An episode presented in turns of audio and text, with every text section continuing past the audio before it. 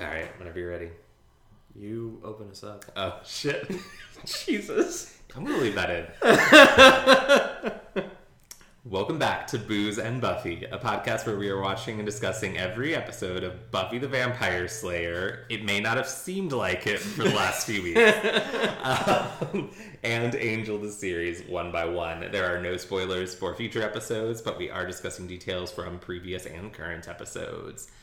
I am Harrison, and I uh, have used Tara's pickup line at the end of this episode.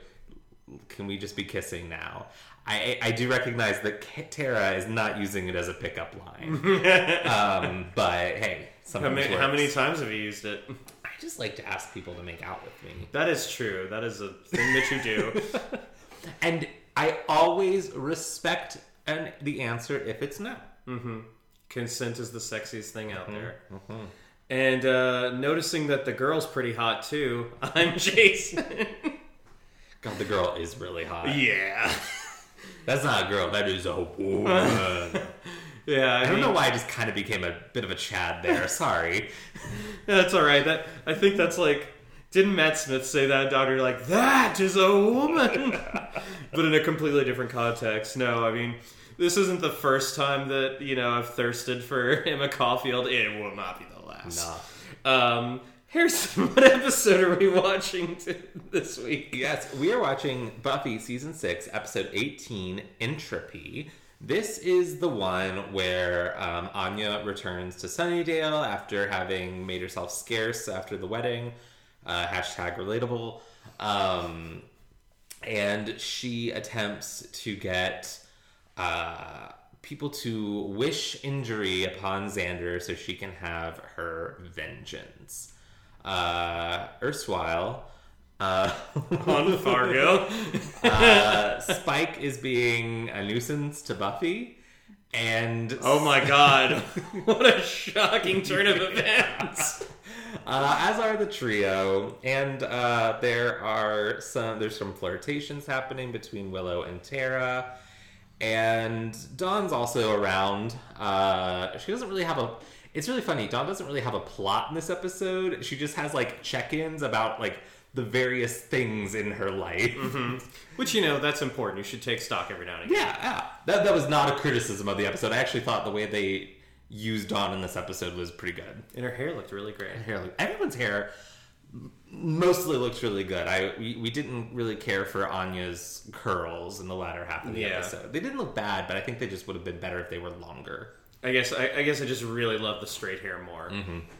Uh, Entropy was written by Drew Z. Greenberg and was directed by James A. Contner and originally aired on April 30th, 2002 on UPN.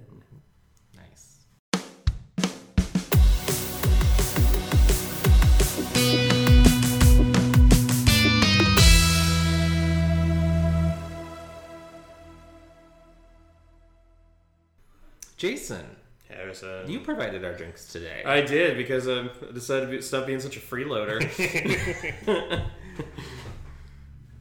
oh, we're, we're drinking Sam Adams Jack-O Pumpkin Ale. we just both sat here looking at each other, like waiting for the other to say what the drink was. I mean, I, I just assumed you were gonna be like taking us into the toast. Wow, Um, guys, we we, have, we haven't done a Buffy episode in a while. Uh, yeah, we're, we're it's it's chaos over here. It's entropy over here. Ooh, well done. I literally just looked up the definition of the word like while we were doing the pause for the intro music. oh, okay. I knew, I kind of knew that that's what it meant, but I, I yeah, wanted to like it's, double it's check. the increasing. For those who don't know, it is the increase. It it is a system's tendency to increase in disorder. Um, it is associated with the second law of thermodynamics. Nice. Um, so yeah, we're having uh, the Sam Adams Jack-O Pumpkin Ale. I love a pumpkin ale. It's very much though one of those things that I, I'm not the type of person who's like I can only drink this or eat this during certain times of year, except for pumpkin ale. I'm very much like a pumpkin ale is a fall thing. Oh, it very much is. I mean that the spices and flavoring associated with um, pumpkin spice, pumpkin flavored anything at this time of year. I mean, it just it just goes with the feeling of um, weather's getting colder, um, leaves are turning beautiful colors. It's and- comforting. yeah, It's warm. It's like a Mm-hmm. hug. Um, and I am definitely one of those uh, bitches that loves pumpkin spice lattes. fuck yeah. I, I friggin' love them. Here we do not. We here at Buffy in booze. We haven't taken one drink yet.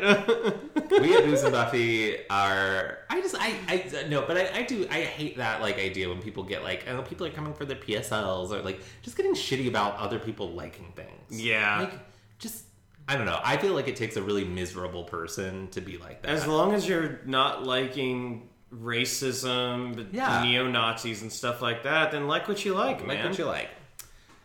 Anyway, a toast. Toast. Uh, I'm going to toast uh, to my brother and my new-ish sister-in-law. um, so we went out of town this weekend, this past weekend, for my brother's wedding. Uh, we went down to Tennessee, where he lives. Um, and uh, I, I think I've mentioned this on the podcast before, but uh, he and his wife, jo- uh, his name is Kyle, my brother, and his wife Josie got married back in March.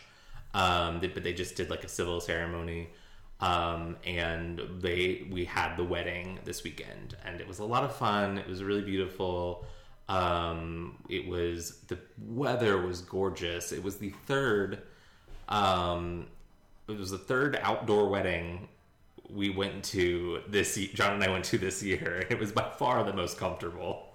Um, and I mean, yeah, because it's like honestly, it, it's been really hot Yeah. um, for like pretty much all of September, and then like after that first week of October, it just hit like this really nice yeah spot. weirdly today was like warm And Yeah, like, it, was like it was 80 degrees when I was coming over here. Yeah, and that was like I, when I was leaving work, I was like, ah, what is this? um, but um, but no, I was just I was really excited. We finally got to celebrate their their wedding, um, and we had it was really nice to um, just meet her family. Um, uh, her family's from Guatemala, so a lot of them were flying from there slash um, I think North Carolina, um, and we were meeting a lot of them.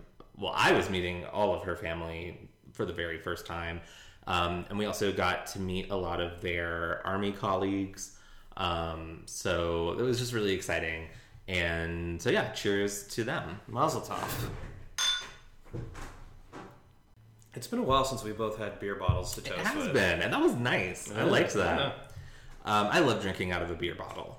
Oh yeah, preferred way. Um, yeah, like I every now and again, like, I, like I've got a I've got like a nice uh ho- like a drinking horn at home, Mm-hmm. and uh, you know sometimes I'll put some like I'll put some beer into that. But I mean, you know, a good good beer bottle. Yeah, hard or to beat. something. I don't know. Maybe it's just how phallic it is. Um, Okay, so, entropy. I have a question for you, Jason. all right. So, the last episode, you you made a comment when we were in our outro that I I heard you say it, but didn't really like. I got. Are you talking about how you were a fan of this episode? Yeah, I said- got this confused with another episode, a season seven episode. Okay, that's I do like this episode, but it was when I was ed- editing the episode, I was like, "Am I a particular fan of this episode?"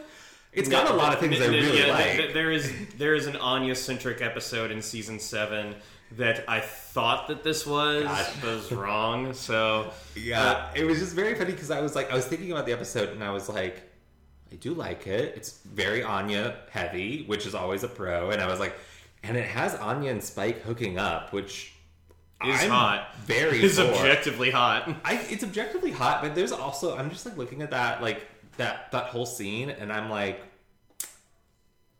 I'm almost a little disappointed. Like I'm like, this could have been something. Like I think It's- there's some untapped Well, like potential there. I mean, I think we had like a one.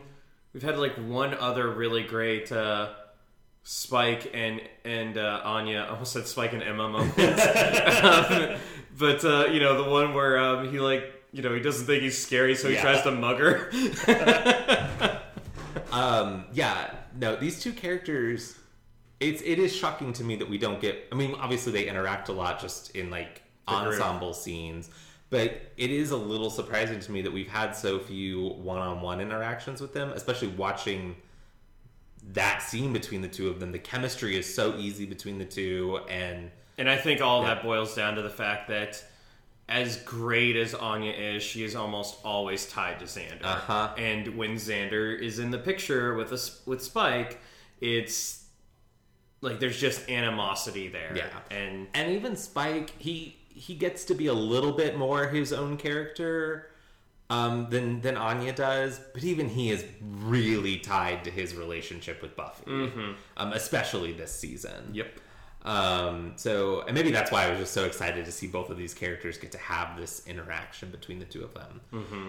But uh, we have a ways to go before we get there. Uh, we open the episode as we not always do, but um, Very- I would like to see the the pie chart of like How many episodes open up in the cemetery? Yeah.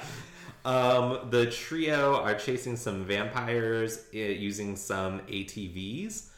Um, I thought this was kind of cool. It's not something we really see on the show. They're kind of pulling a Charles Gunn by having a yeah, big old stake on each one. yeah. It, no, you're. I'm glad you said that because you're right. It does almost feel like more like something we would see on Angel than we would see in Buffy.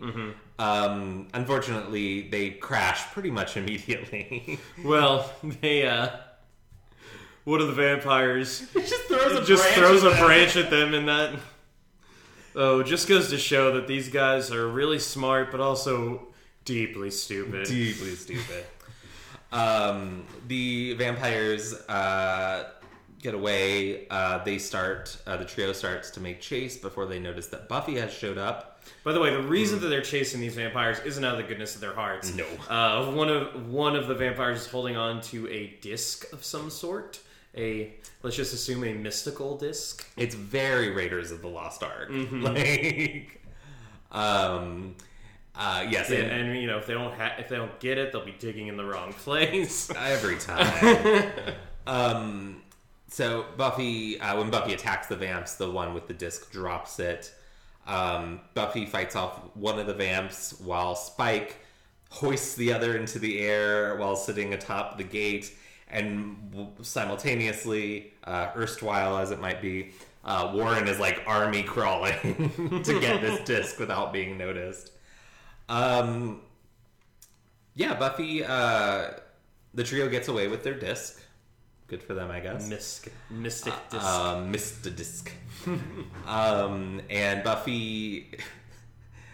Buffy's struggling a bit with one of the vamps, uh, and Spike basically is like, I'll kill this one, or I'll just let him attack you. Maybe you should tell your friends. Um, uh, Buffy's basically, I really like this moment for Buffy. She basically tells him, like, yo, last week I tried to kill all my friends, and they forgave me. of course, that's been a little bit ago for us. So Yes. just a reminder that was the episode where uh, Buffy um, was uh, there. There was the spell on her that was making her hallucinate. that She was in the mental institution, and uh, she and she was being told like, oh, the only way to like to heal yourself and set yourself free is to kill all these random imaginary people in your life. AKA your friends. Yep. And sister. Yeah, and uh, she was almost successful until Tara came and saved the day. Yeah. Um, Tara and Willow, both of whom are suffering the painful aches, the aftermath. Um, but yeah, Buffy's like, you know, I feel like sleeping with you, if they find out, not going to be that big a deal. Um, of the two characters, well, three characters in this episode who find out, uh, one is understanding, one is not. And one's dealing with her own shit. She doesn't really care. um, so I'm gonna I'm gonna say that's a good Maybe maybe three. she'll be a little mad that she's uh she's Spike's sloppy seconds. Oh. um. So yeah, he just he like try just releases the vampire, uh, and then is like, "But maybe you can sleep with me again." And this causes the vampire as he's like chasing after Buffy to turn around and be like, "What, Dude. And have the same look of just like utter surprise on his face that Buffy has, and then Buffy's like, "Ah," and then just stakes him. That was a fun. That was a good moment. Yeah. um, I, I, a moment like that. You know, we've got James A. Contner directing. He's a longtime director of the show. Um, he has a great understanding of the visual language of the show, and especially eh, how uh, the humor on the show works. I feel like we don't talk about the directing a lot. Um, we really tend to focus in more on the writing, which, in fairness, this is a show that is known for its writing. Yes. Um, but I do think, you know, just a little moment like that does show that, like, they've got some good directors working on this show, too, even if it's not always the flashiest Right. directing. Um, We're still waiting on that second installment from uh, Rick Rosenthal. um, we, I'm just gonna. I'm just gonna read this straight off of the Buffy wiki. It's Oh, not even. all right. It's. I don't. I don't. I don't want you to get your hopes up because it's not like the craziest thing we've ever read off the wiki, but it's just really succinct and to the point of what happens. Which Xander mopes alone at his apartment, but eventually couldn't stand it anymore and leaves. As he walks away, Anya watches him from behind some bushes. Yeah. Yeah, that's what happens. Yes. this is when um, we get a. This is when I brought up how there's some people that look hotter when they're sad than when they're happy, and I make that in reference to Anya in this scene because, gosh, that long hair is just on point. Yeah. This episode gave me a lot of, um, um, I think largely because it involves Anya being sad about Xander. Um, uh, the Harsh Light of Day, um, back in season four, um, which also features Buffy being sad, not about Spike, but about Riley. Uh, the person being sad about Spike in that episode is Harmony. um, Is that the one that ends when they're like Walking around the- quad? like, uh, when when Anya started to walk away at the end of the episode, I almost had a moment where I was like, "Are we gonna relive that?" And when she went into the magic box and started cleaning up, I was like, "Okay, this is better." it's uh, it's an example of directing I'm not so fond of. Um, the next day at UC Sunnydale, uh, Willow is waiting for Tara to come out of class, like she was doing in the last episode. This time, however, she actually says hello, and they have a very flirty conversation in And which it's it, it's the tables have been turned. Oh, Tara I is love it. so in charge. Yes, and As she also, should be. And also, Willow sometimes is at a loss of things to say instead of um, doing what Tara would do and just kind of like retreat into herself. Willow retreats into humor, Mm-hmm. and you know her strange fixation of adding "y's" to the end of words that you don't add "y's" to. You know that's a whole TV trope, right? Yeah, It's literally called Buffy speak. Yeah. Um, uh, God, the hours I've lost to TV tropes. That is a, that is such an easy rabbit hole to fall down. um, but yeah, Tara's like Tara's like. Nice of you to actually talk to me after lurking outside of my class, unlike the last time. Uh, and but Tara also makes it very clear that the girl she saw uh, Willow saw Tara with last week was just a friend. They're gonna hang out one on one, no friends, because as Willow says, I'm friendless. this whole scene is very cute, um, and it's nice to see. Uh, it's nice to see Tara so confident.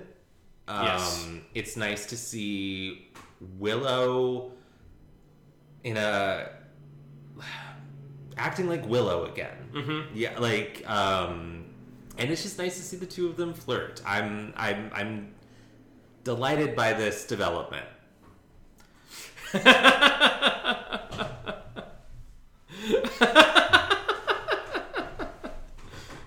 if uh, if only I could describe what Harrison just did. it was filthy. um, uh, Dawn and Buffy are out. Um, I'm realizing this episode is doesn't have much of a plot. It's a lot of kind of character vignettes, It- which it is, not a criticism necessarily. Yeah, I mean, there's there's been a lot of stuff going on, and this is just kind of fallout. yeah. Um, and as we've mentioned, we are about to really hit this last act of the season mm-hmm. hard, and um, this kind of is a way of dealing with stuff that's happened, but also pushing towards that mm-hmm. when minor spoiler alert next episode hits. Yeah. Uh, because it's gonna hit us hard. Yeah, this feels this episode feels it's it in some ways it's a bit of table setting, but it, in more ways it feels like all right, a lot of shit has happened. Let's check in with everyone, see where they are, while also subtly setting up the last thrust of this season. yep Um, so yes, Buffy and Dawn are out shopping together. Uh, Buffy is trying, basically, she's trying to spend some time with Dawn as a bit of a mea culpa for the whole attempted murder. You know, we've all been there. but i mean dawn can't go to a lot of places because they recognize her for having shoplifted Um, can we agree though that Dawn is the queen of comedy when she tells Buffy she can't go into the pet store because she tried to steal some goldfish and it didn't go well? Before hastily telling her kidding. That's great. Yeah, uh, they do. They do acknowledge that um, you know the stuff that Dawn still had, she returned, and the other stuff, uh, Buffy says that you know we're going to pay for it, and Dawn says like, no, I'm going to pay for Yeah. it. So Good for you, Dawn. yeah, no, Dawn is very mature Yeah. in this episode. Yeah. Um, we over at the trio's lair, which I believe is whose basement did we? It's it's is it Jonathan or Andrew's? I Basement? thought it was Andrew's basement. Okay. Um, I think you're right. I just couldn't. I believe you. It's just not Warner's. yeah. Warren's. Oh my god, how do I keep doing that? How do I keep doing that? Uh, when we do our special Legally Blonde episode, I mean, you joke, but I would love to do that. I think Legally Blonde pairs extremely well with Buffy. They're very, they're, I mean, obviously different like genres, but they're all about, uh, quote unquote, girly girls who are underestimated and don't necessarily feel the need to sacrifice their femininity to succeed in their chosen fields. Yep. um, and we can't do that though until we do the quest for Camelot. We have to do the Quest for Camelot episode first. It's or never. We it's it's one of two options. Um, but yes, Jonathan is. Um, they're trying to they're trying to do something with this disc. Um, Jonathan's mixing and matching some uh, Chemicals. chemicals. They're doing some chemistry, um, and. Uh, Warren is like, uh, Andrew, Jonathan makes a comment about like it's deader than your ex girlfriend, and Warren's not happy about that. Uh, and He can go. You know who else I bet is not happy about that? Katrina. Yeah. Um, Warren can go tuck himself in. yeah, but uh, Warren and Andrew privately start to suspect that they can't trust Jonathan, and are won't need him for much longer. Da-da-da-da. Even though Warren is all about the hey, you'll be able to afford any island you want. So they've got like something big planned. Yes. That will end with them being very rich. Uh, so we don't know what it is yet, though. Um, Xander arrives home at his apartment. He finds Anya waiting for him. Uh, Xander Xander apologizes or tries to apologize for everything that happened. He um, he explains how he felt about it, all of that, and it does actually look like Anya's maybe willing to accept his apology until he mentions, you know, I should have done it sooner.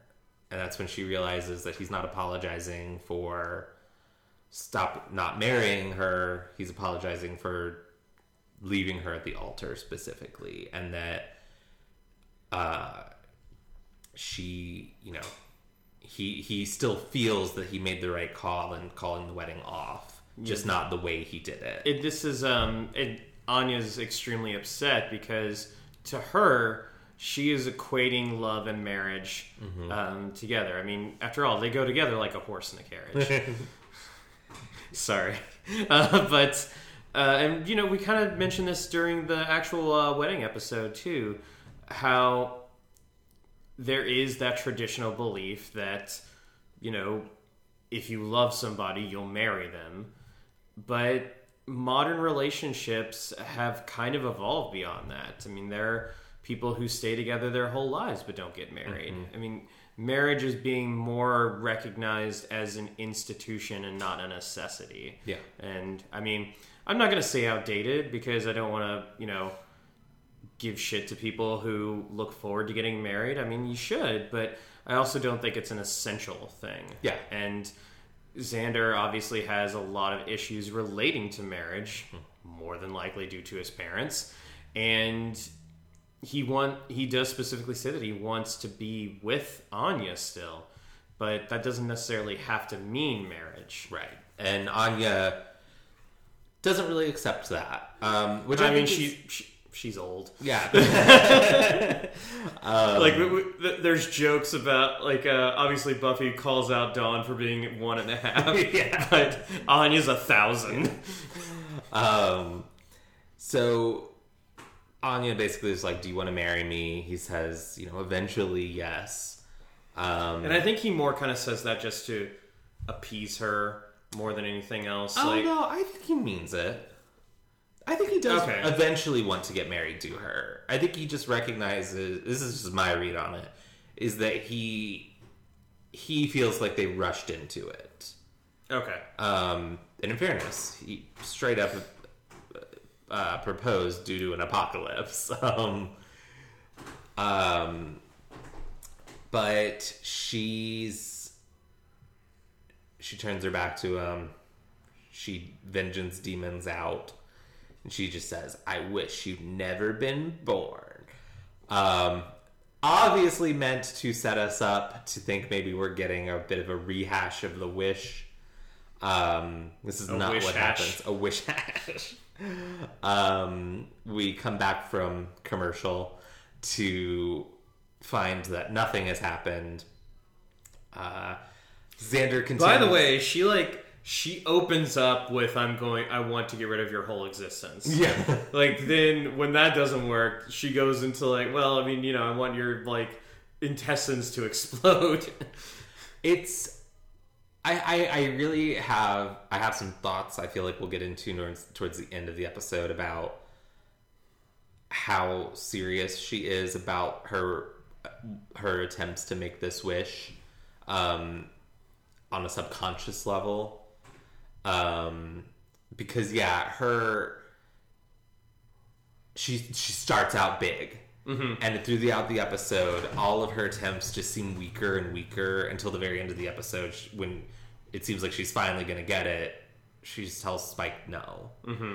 um, i just think that's very interesting it is. It's good. um, but yeah, she goes through a series of wishes. Um, tentacles to replace his beady little eyes. We get another reference to how she thinks his eyes are beady. Um, my favorite though is when she wants his intestines to be twisted, so he's in all sorts of pain, and he's like, "They are." And she's like, "Really?" And she's like, "No, those are metaphor intestines." um, so Like, God, that Anya humor is on point. on point and it's it's great because it's also it, it, the the humor is really funny but it's also it's fueled by so much rage and pain that even though it's these moments are all really funny it's also on like it's really humanizing Yeah. like ironically she's not even human anymore and i feel like this episode is one of she's at her most human i think she's ever been I really do think that Anya is one of the best written characters in this show Mm-hmm. because they're able to use every aspect of her incredibly well. And, you know, I think that too many people just don't think about Anya when they think about the show. And you guys should think about Anya more. Well, I, I think I kind of lump Anya in with every every Star Trek char- or Star Trek show has the character who's not human, but like kind of wants to be and wants to learn how to be human. And frequently, they're the best or most dynamic character on the show. You've got Spock, you've Data. got Data, You've got Odo. Odo, um, The Doctor. the Doctor, and Seven of 9 Mm-hmm. Uh, Voyager was like, we're gonna do twosies on this one. and then they spent most of their latter seasons just focusing on those two and Janeway. Yep. I love Voyager, but that is one of its big flaws. Oh, for yeah. uh, they recognize their three strongest characters, and it, it literally is like you get a Doctor episode, a Janeway episode, a Seven episode, and then the next Somebody episode else. is going to be split between. it's kind of how like the Animorphs always swapped off between Ax and Tobias novels. Um, but Anya kind of fits into that same mold of of that character type, and I think I just think that one just that archetype opens you up to so many possibilities. Um, and especially when you get an actor as charismatic, as Emma Caulfield, um, and writing as strong as the, as the show has, really sings. Um, so she leaves. She's pissed that she can't get her own vengeance. Um, so the next day, Anya is having coffee with Halfrek, and Halfrek's like, "Girl, you've been out of this too long. You know a vengeance demon."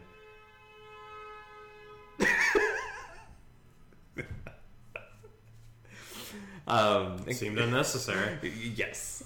Um, if the mics didn't pick that up, someone, I, which I'd be shocked if not, but someone just laid on their horn outside my and house. drove by, so we got ourselves like a, a front row demonstration of the Doppler effect. Um, but Alfred's like, "Girl, you can't grant your own wish," and Dummy. dipshit. um, I I do wonder because the first every time I watch this episode, I'm like, why doesn't she just make the wish to Halfrek?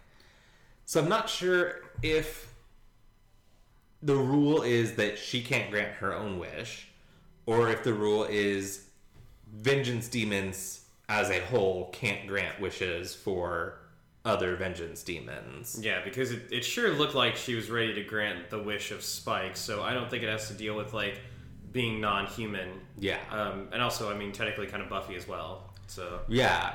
So my other this also my other theory is this it falls under the uh Anya doesn't really want to go through with it. So she never even bothers to ask Halfrek because she knows Halfrek will. I do love when Halfrek is uh, talking about this guy that she recently cursed. That's, she's right. It's that curse is a work of art. so, so apparently, there's this. Um, I can only assume is a deadbeat dad who. it's her whole thing, as we learned Yeah. back in Older and Far Away. um, but uh, sh- uh, she says that he um, apparently hasn't been sending his child support checks For like 11 years or Yeah. something. So she has cursed him that anytime he's touching a piece of paper that is not a child support check, then he gets a paper cut, which she thinks is hilarious because his hand is covered with little bandages like a quilt. I love it. I, I agree with her. I, I, I, I, I think that's that shows creativity. Uh, it shows, um, you know, it really shows a dedication to her craft. You sound like. You sound like you're on the Great British Baking Show. Listen, you know, I so we've seen Halfrek grant two wishes, and even though we weren't huge fans of Older and Far Away, I do think the no one can leave the house. I mean, we saw how quickly they all fell apart. Like, I don't know. I'm just saying, Halfrek's good at her fucking job. um. So, uh, Anya leaves, determined to get someone to f- get vengeance for her. Um, over at the Summers house, Buffy is making pancakes for Dawn. Dawn is acting like there are stacks and stacks of pancakes. And I, I guess compared to the number of pancakes that Buffy normally Well, makes. fair enough. I was like, I guess it is a little bit much for two people, but Also, she had the uh, she had the cereal out. That's true. Um, and uh, apparently different kinds of syrup. I mean, There are yeah, there are different kinds. I mean, you get you get four kinds of syrup at IHOP alone. I mean, what's your favorite pancake syrup? Of Are the, you- of the IHOP syrups, Any syrups? I real maple syrup, not like yeah. not that like maple flavored uh, corn syrup or whatever, like real genuine maple syrup. So fucking good. We got it when we were in Montreal. We I, I. I, I, I do not care if that makes me sound like bougie. no, is- it's so good. yeah. Like, don't get me wrong. I also love the maple flavored corn syrup shit. like, it, but it's you know that's that's junk food. Yeah. Junk food's great, but like the real stuff is. I am a big fan of um, blueberry. Yeah, Um, if, if I'm at IHOP, I'll go with either the strawberry or the blueberry. Butter Mm. pecan is not my thing. Yeah, I don't care for butter pecan either. Just in general, like just as a as a flavor profile, butter pecan and I just don't really vibe. Um, again, Jesus with the honks. What's going on out there? It's all it always is out there. uh, this intersection is just awful, Yeah, um, as evidenced by the garden wall that still hasn't been repaired. that's what that's what happens when you have an intersection without a light. Right. um, Dawn kind of realizes that Buffy's try- kind of overcompensating for the events of normal again. And uh, she's like, It's cool, I'm not mad, but like, what if I went on patrol with you? And I see both sides of this, although I do. I agree with Dawn more. Um, I think there's a I think there's a compromise that could be made here, but Dawn correctly points out that Buffy and the gang were doing this sort of thing when they were her age. Dawn reasonably or Buffy reasonably says, you know, like it's my job to protect you from dangerous things that want to kill you. And Dawn's like, well, dangerous things that want to kill me seem to find me. Yeah, I'm I'm on Dawn. I'm erring on Dawn's side as well, simply because we have evidence that you can't keep the life of the Slayer. If you're in the Slayer's life, you cannot keep that life out of yours. Yeah. Especially if, you know, you're the Slayer's sister. I mean, look how quickly someone who wasn't uh, even friends with Buffy, I'm referring to Cordelia, got ensnared in this world. Um, so yeah, when you're literally living in the same house with the woman, like, um, I think there's, I think there's a step before Dawn going on patrol with Buffy. Like I think Buffy should be, tra- yeah, exactly. Buffy should be Like the, training the way that Giles trained her, Mm-hmm. maybe not as intense, but like, you know, basic weapon use. how to defend herself. um, signs uh, to look for for vampires, Mm-hmm. And um, you know, she could have used it on Halloween. yeah, strategies. Like, I mean, you know, I'm pretty sure that Buffy, because like she cares about Dawn so much, would say like, all right, run first, don't engage unless you have to.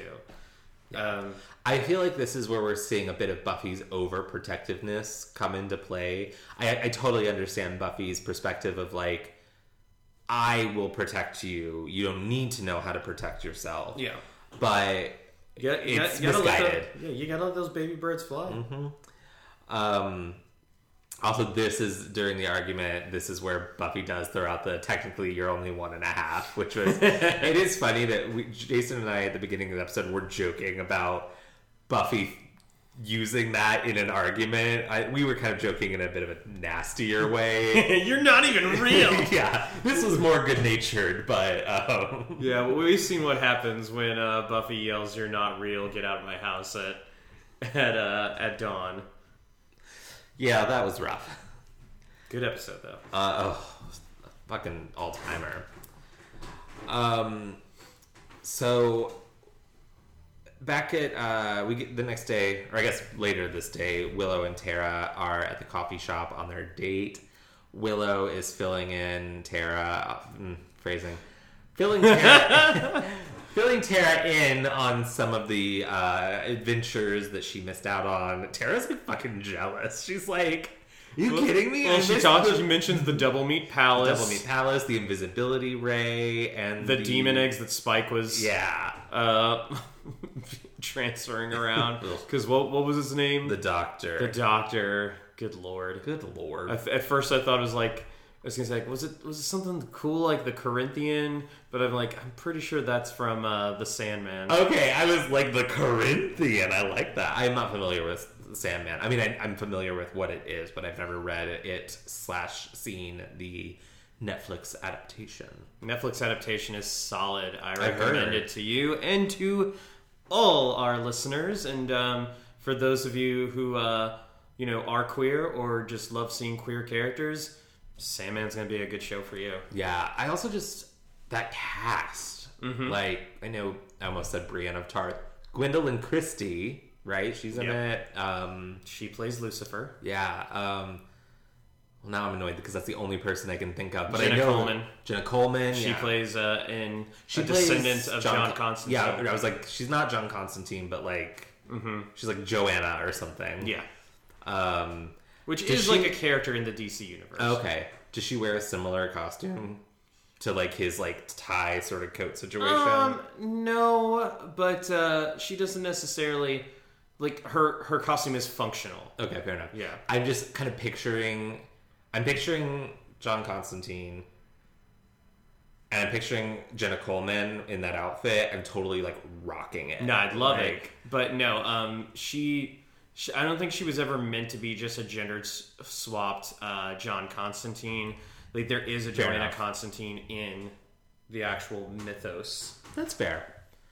Um, I do love a, a good gender swap sometimes, but also we we our female characters should be more than just gender swaps. Mm-hmm. Um, oh, David Thewlis is in it. Yes, uh, he plays um, the guy who steals uh, the ruby. That's right. Nice. Patton Oswalt. He's the voice of Matthew the Raven. Very nice. Yeah. No, I definitely wanna. I definitely wanna check check it out at some point. I, it's a graphic novel, right? Um, it's actually a series. Okay. Uh, so it did run for 94 issues. Let me check that so that I don't sound like a dumbass. when, um, yeah, the original run, and it is written by one of my favorite living authors, uh, Neil Gaiman. Yeah. Um, oh, original run was 75. Okay. Excuse me.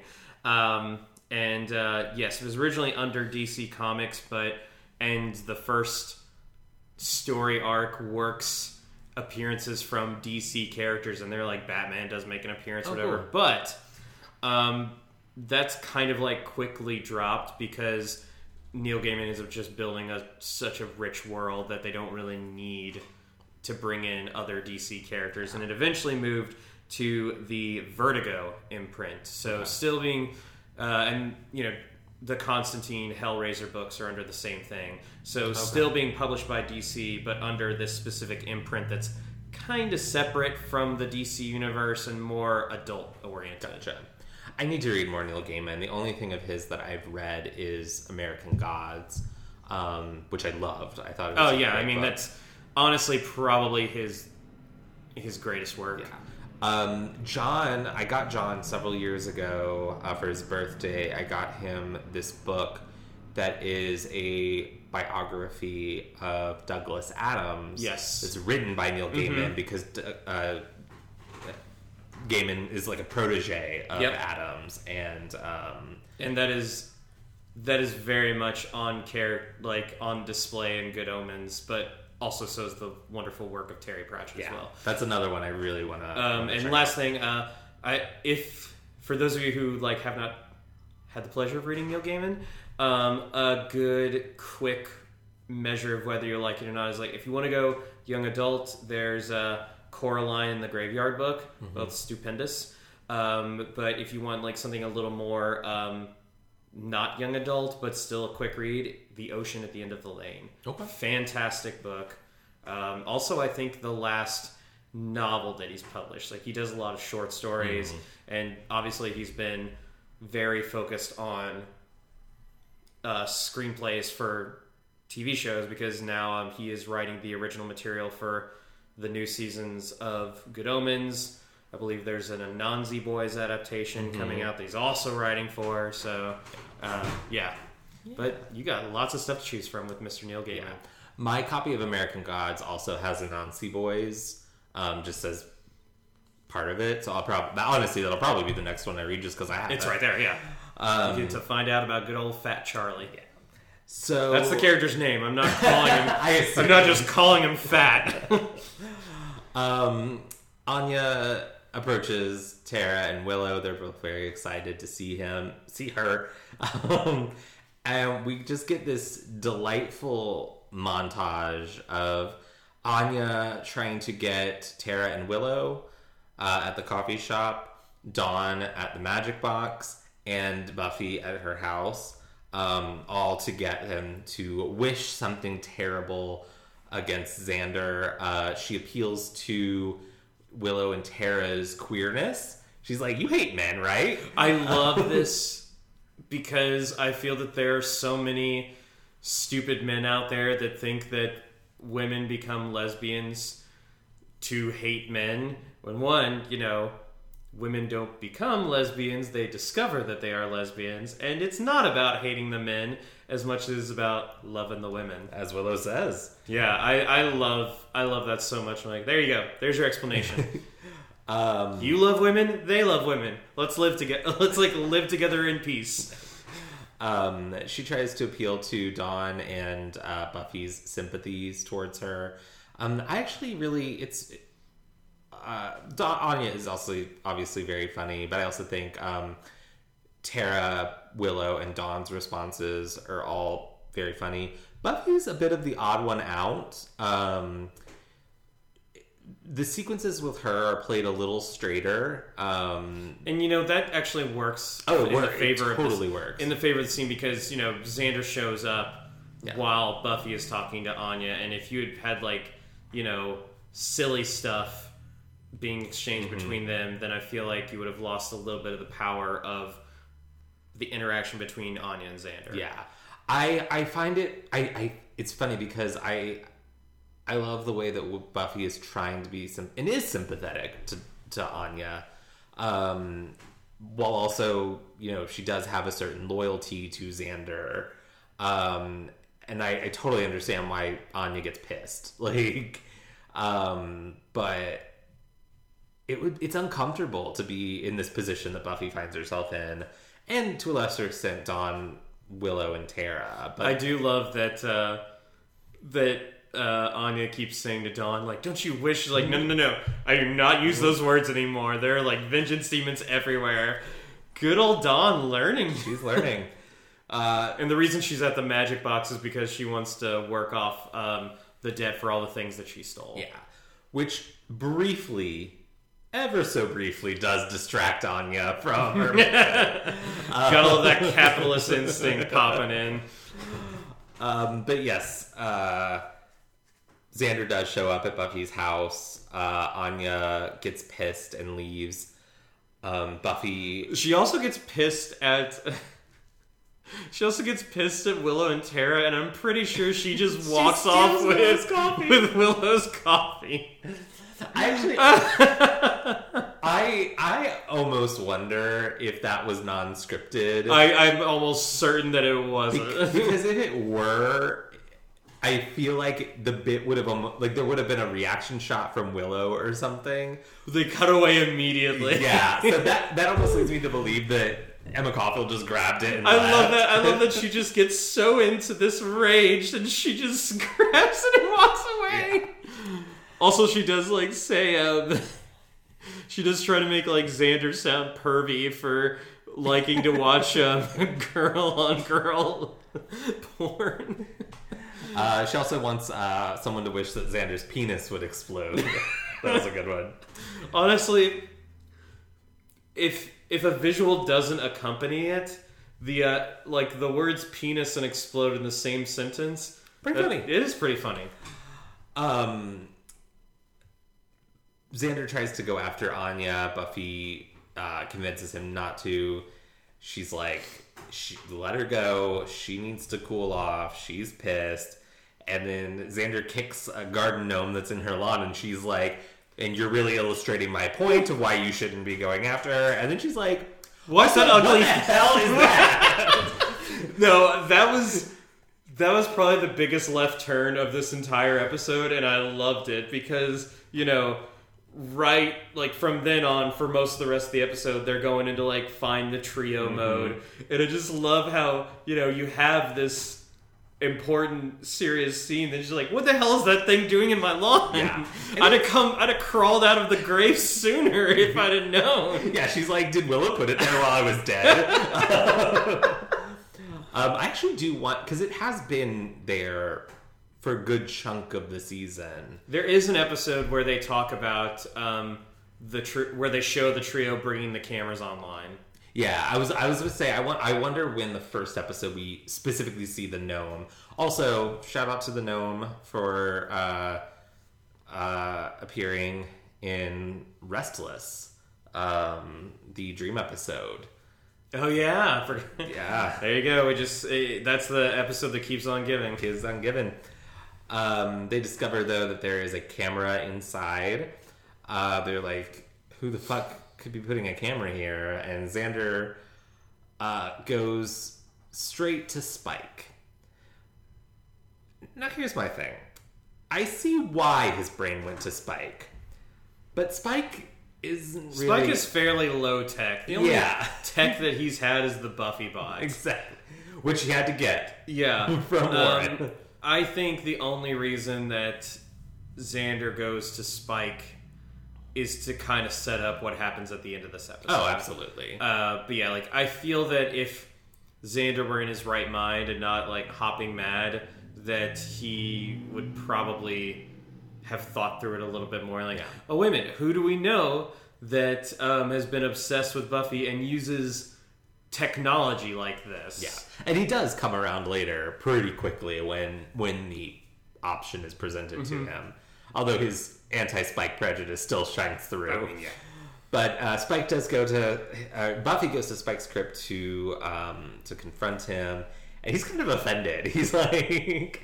He's like, yeah, I do all those things that you say about me, but like, I would put a camera in your yard. He's like, I would just wait in your yard for you. he specifically says like I don't hurt you, which is not true. Let's just say it's not true.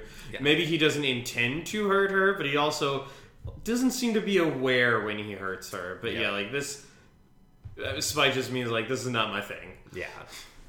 Um, he basically is like, you know, what we had, it was real. And Buffy's like, yeah, it was real for you.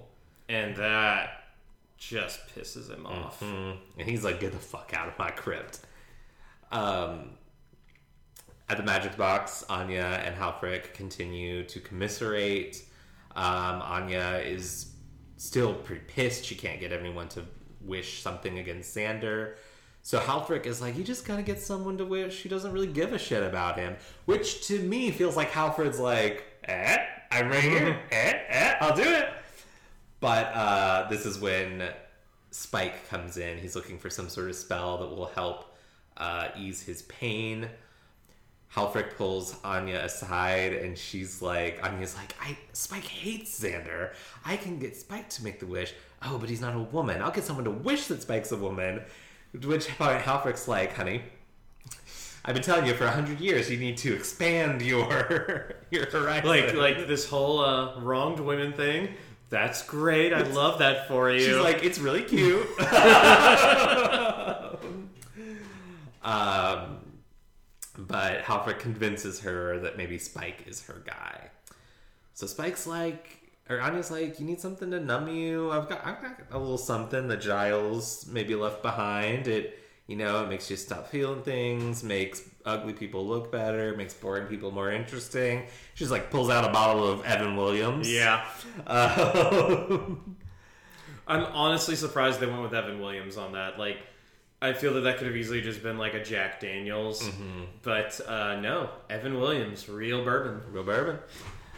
Uh, back at the Summers home, Willow has gone digital. She's right, digital or analog. What means what? It's digital. Yeah. Anyway, Uh, Analog would mean that there were like hard copies of. That's right. Yeah. So she's using files. her hacking skills. Uh, we haven't seen for a while. Um, we've seen it a couple more times this season. It's come back a bit. Yeah, that's like it. It seems like that's one of the things that she, she tried to focus on doing while staying away from magic. Yeah. But she's trying to locate the source of the cameras and the gnomes. At this point, the um, everyone's kind of in agreement. It's like, oh yeah, it's these guys. Um, meanwhile, Jonathan has done whatever he needs to do with the disc, and I made The the, Raiders the disc. Lock Lost Ark joke earlier, but they literally use it to pinpoint a spot on a map, uh, which catches fire. So they are briefly distracted as they try to put that out with Jonathan's little basketball blanket. Was it basketball? I thought so. Oh, I thought it was like outer space. That actually that makes more sense. um, uh, at the magic box, uh, Anya and Spike are drinking. They are also bitching.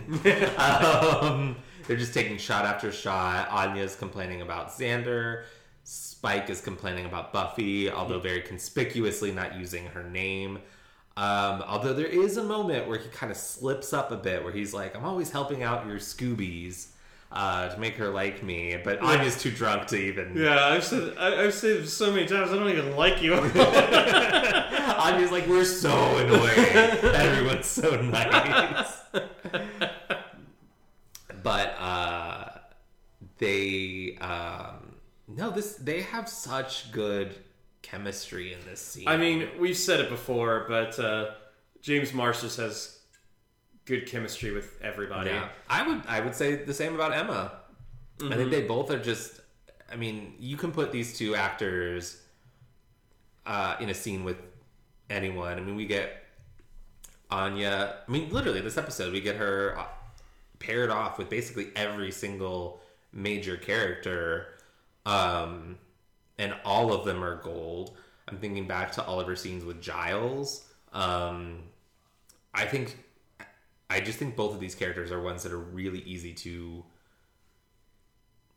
to to bounce off of anyone else. Yep. Um, I think we've talked about this. Uh, ben on uh, Parks and Rec is a similar character who's just it, it, I, it's a combination of the character's personality and the actor that Well, really easy to bounce off of others. and I think Ben is also he's the straight man. Yes. So uh, he's the one normal, somewhat normal person Somewhat. who's normal by Pawnee standards.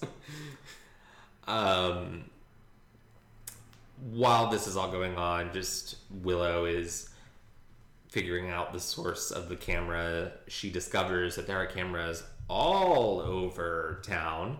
Um, they find feeds that are at um, Willow's at UC Sunnydale, Xander's construction site, the Double Meat Palace Devil and the Bronze. Palace, the bronze, um, and this The is graveyard. the graveyard, yes. because so many episodes start there. Uh, but this really pisses Buffy off. She's like, I, she's like, uh, uh I think, and you know, I think she has like this animosity towards the trio. I mean, obviously, there's the baggage with um, there's the disappointment with Jonathan.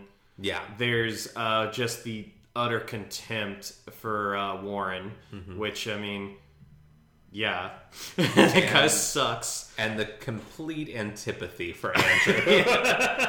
But I also think that, like, you know, in her mind, she's probably thinking, these are three guys. Why haven't I been able to Mm-hmm. stop them?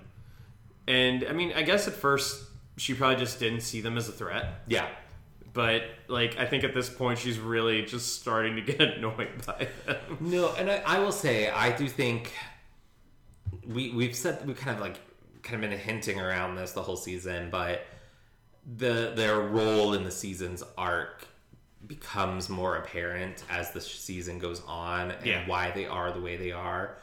And yes, the fact that Buffy hasn't really considered them a true threat, I think is super important. Um, especially as we get into the last thrust of the season. Yep. Um, You like you like using that phrase. I, I said it. I have season. said it several times. Um, I mean, I'm not.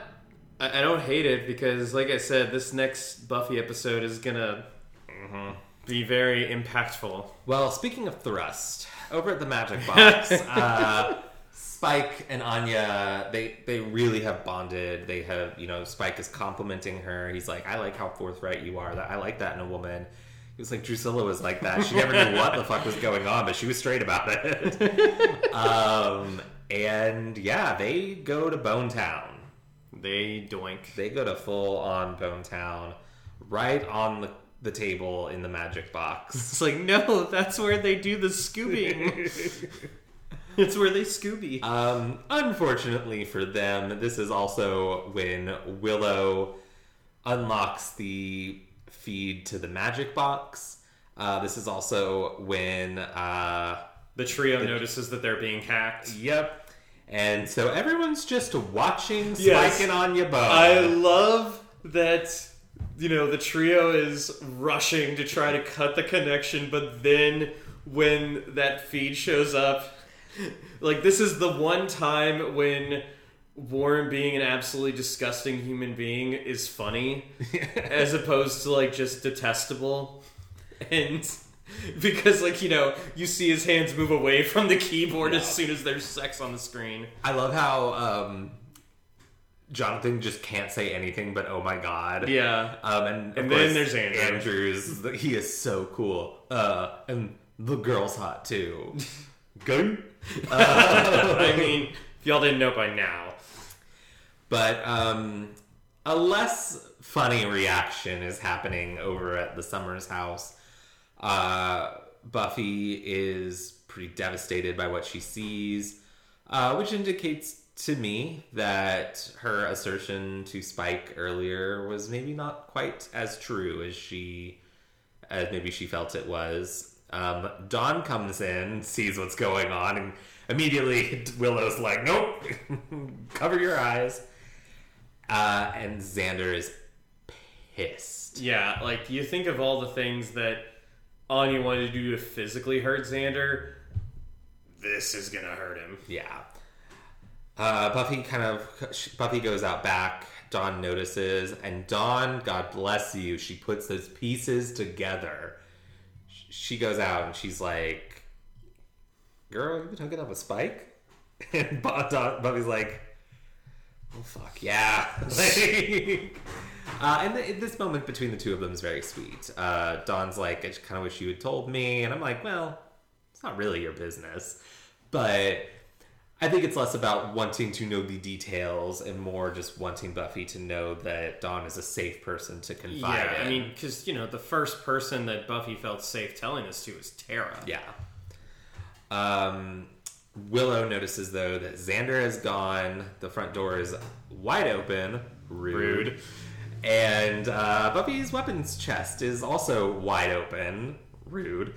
And uh, as Jason mentioned while we were watching the episode, uh, Willow must have a great knowledge of the that inventory because she goes outside and she's like, "Xander's gone and he took your axe." He probably also took a stake as well because he has has, one the later, stake yeah. on him. I don't know if like you know being with being friends with a Slayer, you always have a stake on you. I mean, if they were smart, they would always have a stake on them. But, um, so Buffy rushes to follow Xander, um, at the magic box.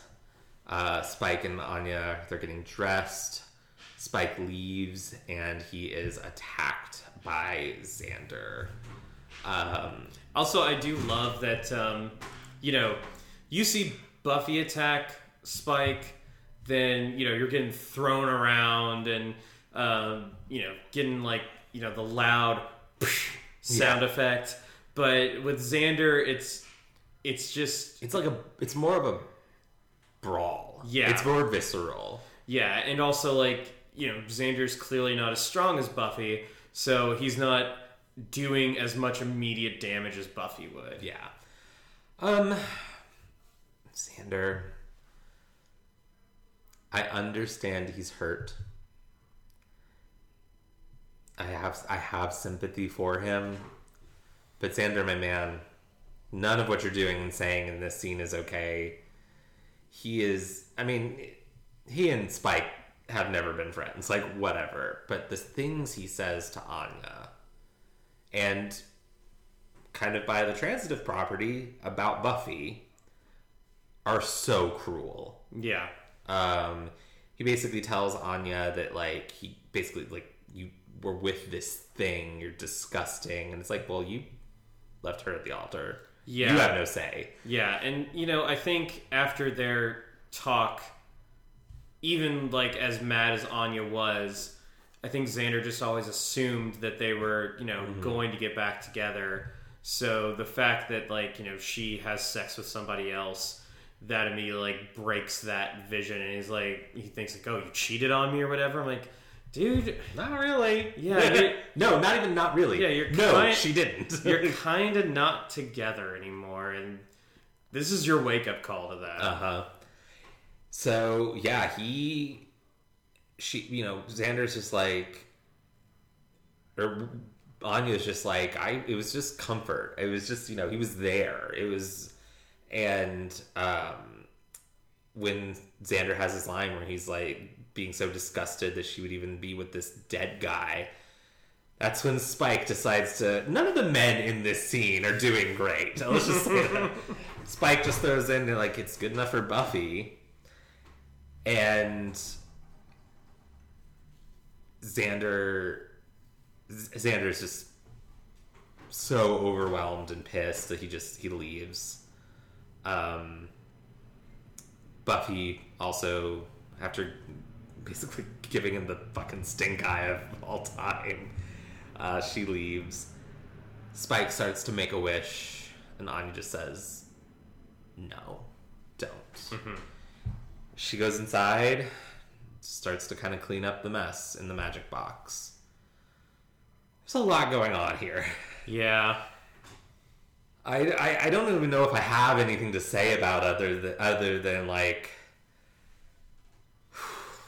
there's a lot to like just watching that whole scene and I'd forgotten how the episode ended so after Anya went inside I actually was prepared to just cut to the you know executive producer credit so I was very grateful Yeah, um this is very much just like as I said, fallout for all of the personal turmoil that a lot of the characters have been going through this season. And uh, you know, we've mentioned before that this season isn't so much is the probably the least traditional of the Buffy seasons, as that it doesn't have like the focus isn't on the big bad um, to destroy. It's a, the focus is on the emotion, the emotions of these characters after all that they've been through. Yeah. Um, and yeah, we're really getting all of that payoff over these last few episodes. And um, we also get a little bit of good payoff yeah at the end in the last scene. Yeah. So I also just do want to point out at this point, all of the current members of the Scooby team uh, know about Buffy and Spike, Except for Willow. uh, at the Summers house, Willow is in her bedroom. Tara let herself in. I Dawn so. definitely let her in. Like- I mean, maybe that door never got closed. fair enough. Uh, but she comes into Tara comes into Willow's bedroom. But I'm pretty sure that if Dawn saw Tara Oh. coming in, she'd let her in And the- immediately. with it without a second thought. So I'm just going to read the speech Tara gives. It's one of my favorites. Um, I think it's really well written, and Amber Benson just really sells it. Uh, she says, "There's so much to work through. Trust has to build again on both sides. You have to learn if you're even the same people you were, if you can fit in each other's lives. It's a long and important process, and." Can we just skip it? Can you just be kissing me now? It's good. They good. do. They Yeah. kiss. They kiss. That's a good kiss. it's a yeah. good kiss. And after a good chunk of the season of them being apart, it feels very satisfying. Yeah. I, I, yeah, Also, like, I love that there's no mention of the magic problem yeah, because you know we've talked before about how we're not fans of that story arc and uh, and what it tries to represent. So the fact that like you can get some character growth with Willow without having to mention that Uh-huh. arc is nice. yeah. I do wish we had had some sort of scene uh, with Tara make kind of making this decision to come and do this. Um, but this episode's really packed. There's a lot going on. I don't know where you would have put it without interrupting uh, the really intense flow of what was going on between Spike, Buffy, Anya, and Xander. Yep. Um, so yeah, And that's where we end entropy. Um, Jason, thoughts? Oh man, like as its name implies, this episode is a tad chaotic. Um, it's going everywhere. It feels a little unfocused at times, um, but that could just be that it's just trying to juggle all of the arcs of the season. Um, I do like everything that happens in the episode. It's just a little bit of a hodgepodge of things. So, um, I had to give it a score, I'd probably give it, uh, you know, it's three and a half unexpected pancakes Very out of five. Yeah, I feel I feel that. I for me, it's like you're right. It is a bit of a hodgepodge of things. It's um, it's less of a story and more of just character beats. But I don't hate that. Like they're all strong character beats. I like there was nothing that really felt out of place in the episode. I felt like it did a good job of informing what had come before and um, really setting us up for where we're going next. Um, so I think I'm going to give this one uh, also just stellar standout performance from everyone, but in particular, I'm going to highlight Emma uh, Emma Caulfield and Amber Benson. Yep. Um, so yeah, I'm gonna give this one uh four table sexes out of five. My favorite unit of measure. Um, also, just real quick before we get out of this, uh, speaking of Amber Benson and Emma Ford, Emma, Emma Caulfield, Emma Caulfield Ford. I've been trying to do that because that's her married name, um, and I just keep forgetting because in my mind she's Emma Caulfield. Yeah. but um, uh, have have you seen the uh, the Slayers audio series that was just released? I didn't know it had been released yet. I saw like the the teaser for it with like everybody saying that they're excited to get back Yeah. into it. So they released it today. Okay. Um, so I'm looking forward to checking it out. I don't have an Audible account, but I will create one to check this out when I have some time. But um, yeah, it's a Buffy story that was co-written and co-directed by Amber Benson and features James Marston. Uh, James Marsters. Yeah. Um, sorry. Uh, James Marsters, Juliet Landau, Charisma Carpenter, um, Emma Caulfield, Amber herself, uh, and Tony Head, all reprising their roles. Um, in particular, what I know about it is that uh, Charisma is playing a version of Cordelia from another dimension who was called as the Slayer. Ooh. Um, so I'm very interested. Um, they yeah they released that today, um, and yeah, That's funny because didn't she originally audition for Buffy? she did yeah, uh, and Sarah Michelle Gellar originally auditioned for Cordelia. I I'm glad things landed the way they did because I think they're both so perfect for their roles. But at the same time, I, I do want to like slip into that alternate universe where that that's the casting and like see what it looks like. I, I know it's like not too similar, but it just makes me think of um, Spider-Man Three, how um, you have in that uh, movie, obviously um, Kirsten Dunst as uh, as Mary Jane, and uh, you also have Bryce Dallas Howard as uh, Gwen Stacy. Um, she play Bryce Dallas Howard, a natural redhead, plays the blonde Gwen Stacy. And Kirsten Dunst, a natural blonde, plays the redhead in Mary Jane Watson. Famously Yeah. redheaded. like, um, But in all fairness, like the the Gwen Stacy role in the original Spider-Man trilogy is Thankless. almost nothing. Um, I mean, compared to like what she is in both the comics and in the Andrew Garfield movies. Well, and she was only written into that movie because uh, Kirsten Dunst was like, I don't want to be kidnapped and be the damsel in distress during the third act. So they wrote Gwen Stacy into that movie to fulfill that role, and then ended up making Mary Jane do Yeah. it anyway after they had to like rewrite some shit. So, I'll save you, Mary Jane. um, so yeah. Uh, anywhoozle, uh, that's entropy. Uh, take us out, Jason. All right, taking us out. Thank you for joining us on Booze and Buffy. We'll be back next week with Angel Season 3, Episode 20, A New World, not to be confused with A Whole New World. Mm-hmm. I'm Harrison. You can find me on Instagram at Harrison Alexander Coffman. That is also where I am on Threads. And you can find me on Twitter at Harrison Coffman. That's C O F F M A N. And I'm Jason. You can find me on Instagram at YamiJ357. And you can find us on Facebook, Instagram, and Twitter at Booze and Buffy, or you can email us at, email us at boozeandbuffy at gmail.com. The and is spelled out A N D. And don't forget to subscribe, rate, and review us on Apple Podcast or wherever you get your podcasts. Yeah. Uh, each week we want to give out a shout out to a worthy charity or nonprofit. I'm going to go in a slightly different direction this week, though. All right. We are coming up on uh, elections in about a month. Some pretty important ones uh, in Kentucky, where we have our governor's race.